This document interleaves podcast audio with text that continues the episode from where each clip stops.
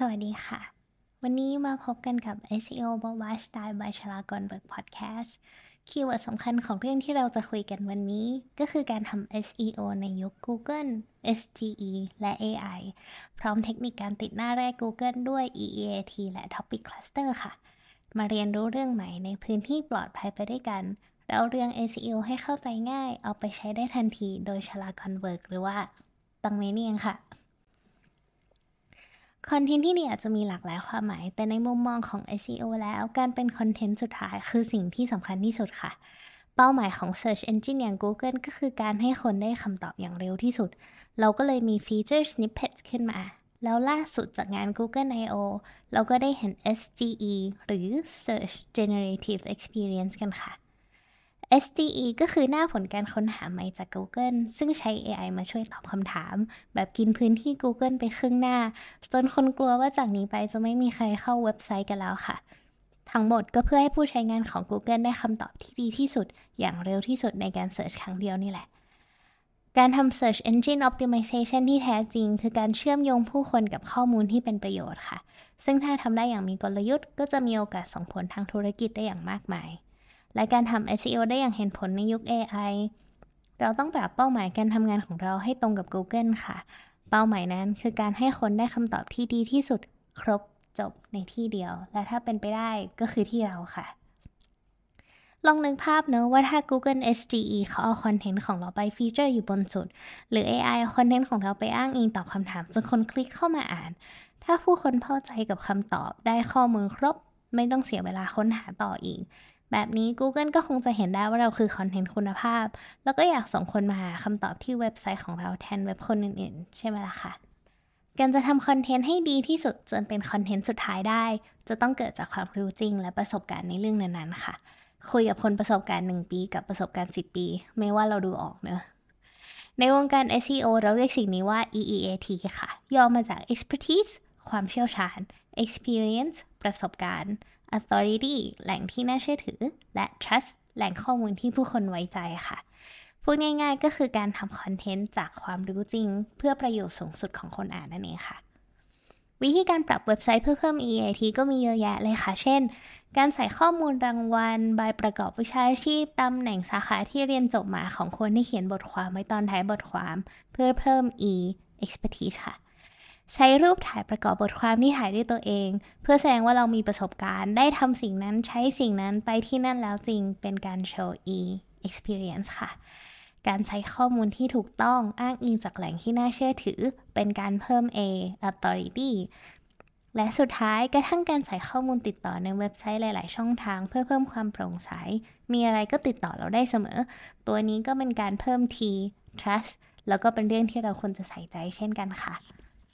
หนึ่งเทคนิคการทำ SEO ที่สำคัญ แล้วก็ช่วยให้เราทำอันดับบน SEO ได้ดีค่ะ คือการทำให้เว็บไซต์ของเราเนี่ย มีรูปแบบการทำงานแบบ Topic Cluster หรือการจัด content เป็นกลุ่มตามหัวข้อค่ะ ส่วนประกอบของ Topic Cluster คือการมี content หลักแกนกลางที่เรียกว่า Pillar Page แล้วก็มี content ย่อยๆ มาเพื่อเสริมให้ content นั้นสมบูรณ์ขึ้น เรียกว่า Cluster Page ค่ะ จากนั้นก็ลิงก์หากันแบบดาวกระจาย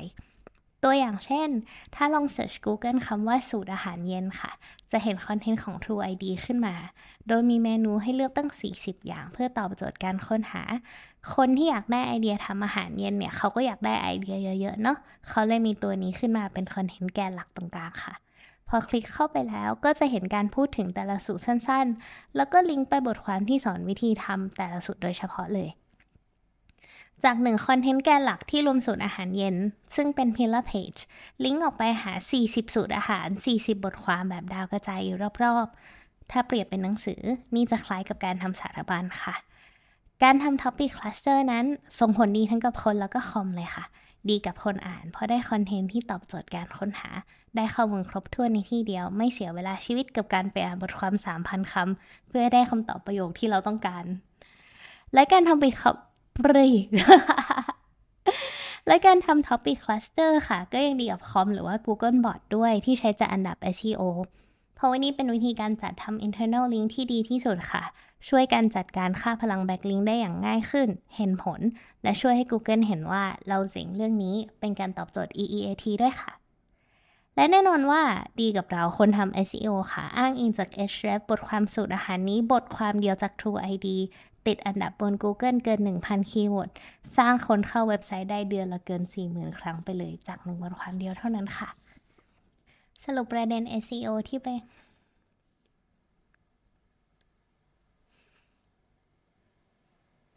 สรุปประเด็น SEO ที่ไปศึกษาต่อและทำได้เลยในวันนี้ค่ะ ข้อแรกจะอยู่รอดในยุค AI ได้ต้องมีเป้าหมายเดียวกันกับ Google นะคะ คือการช่วยเชื่อมโยงคนกับข้อมูลที่เป็นประโยชน์ให้ได้เร็วที่สุดในเวลาที่เขาต้องการค่ะ เราจะทำสิ่งนี้ได้ด้วยการใช้ 1. เทคนิคการทำ Topic Cluster หรือการจัดคอนเทนต์เข้ามาให้อยู่เป็นกลุ่ม เป็นก้อน แล้วก็ลิงก์หากันค่ะ อย่าลืมคิดถึงหลัก EEAT ไว้เสมอ EEAT คือการทำคอนเทนต์ที่ส่งคุณค่าต่อไปได้ ให้ได้มากที่สุดค่ะ การเป็น content สุดท้าย ส่วนหนึ่งก็คือการช่วย Google ให้เป็น Search Engine อันดับหนึ่งต่อไป ด้วยการเป็นแหล่งให้คำตอบที่ดีที่สุด ซึ่งก็จะส่งผลให้เว็บไซต์ของเราทำอันดับได้ดี ติดหน้าแรกได้ และ Google ก็จะอยากส่งคนมาเข้าเว็บของเราต่อไปค่ะ ที่สำคัญถ้าเลือก keyword ได้เป็นโฟกัสที่เป้าหมายของธุรกิจ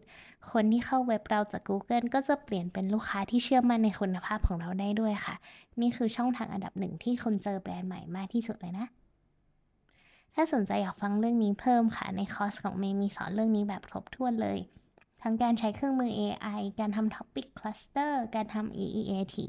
ที่สำคัญไม่เลือกสอนโดยวิธีที่ง่าย แล้วก็ทรงพลังมากที่สุดค่ะ เราจะได้มีเวลาเหลือเอาไปทำเรื่องอื่นที่สำคัญในชีวิตเนาะในฐานะมนุษย์ที่สงสัยคนหนึ่งแน่นอนเลยค่ะว่าเราก็คงต้องตื่นเต้นไปกับการพัฒนา ที่ช่วยให้การเรียนรู้เรื่องอะไรก็ตามเกิดขึ้นได้อย่างรวดเร็วและง่ายดายกว่าที่เคย แต่ในฐานะมนุษย์การตลาด SEO Content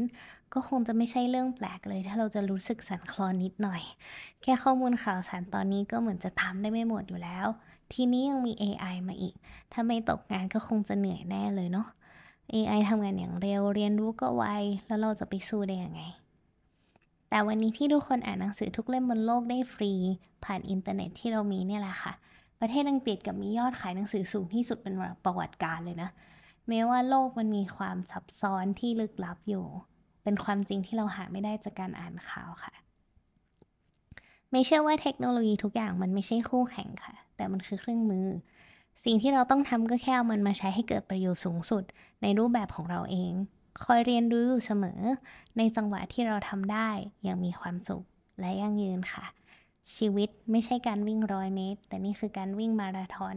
อย่าลืมให้ความสำคัญกับตัวเองและจิตใจด้วยนะคะ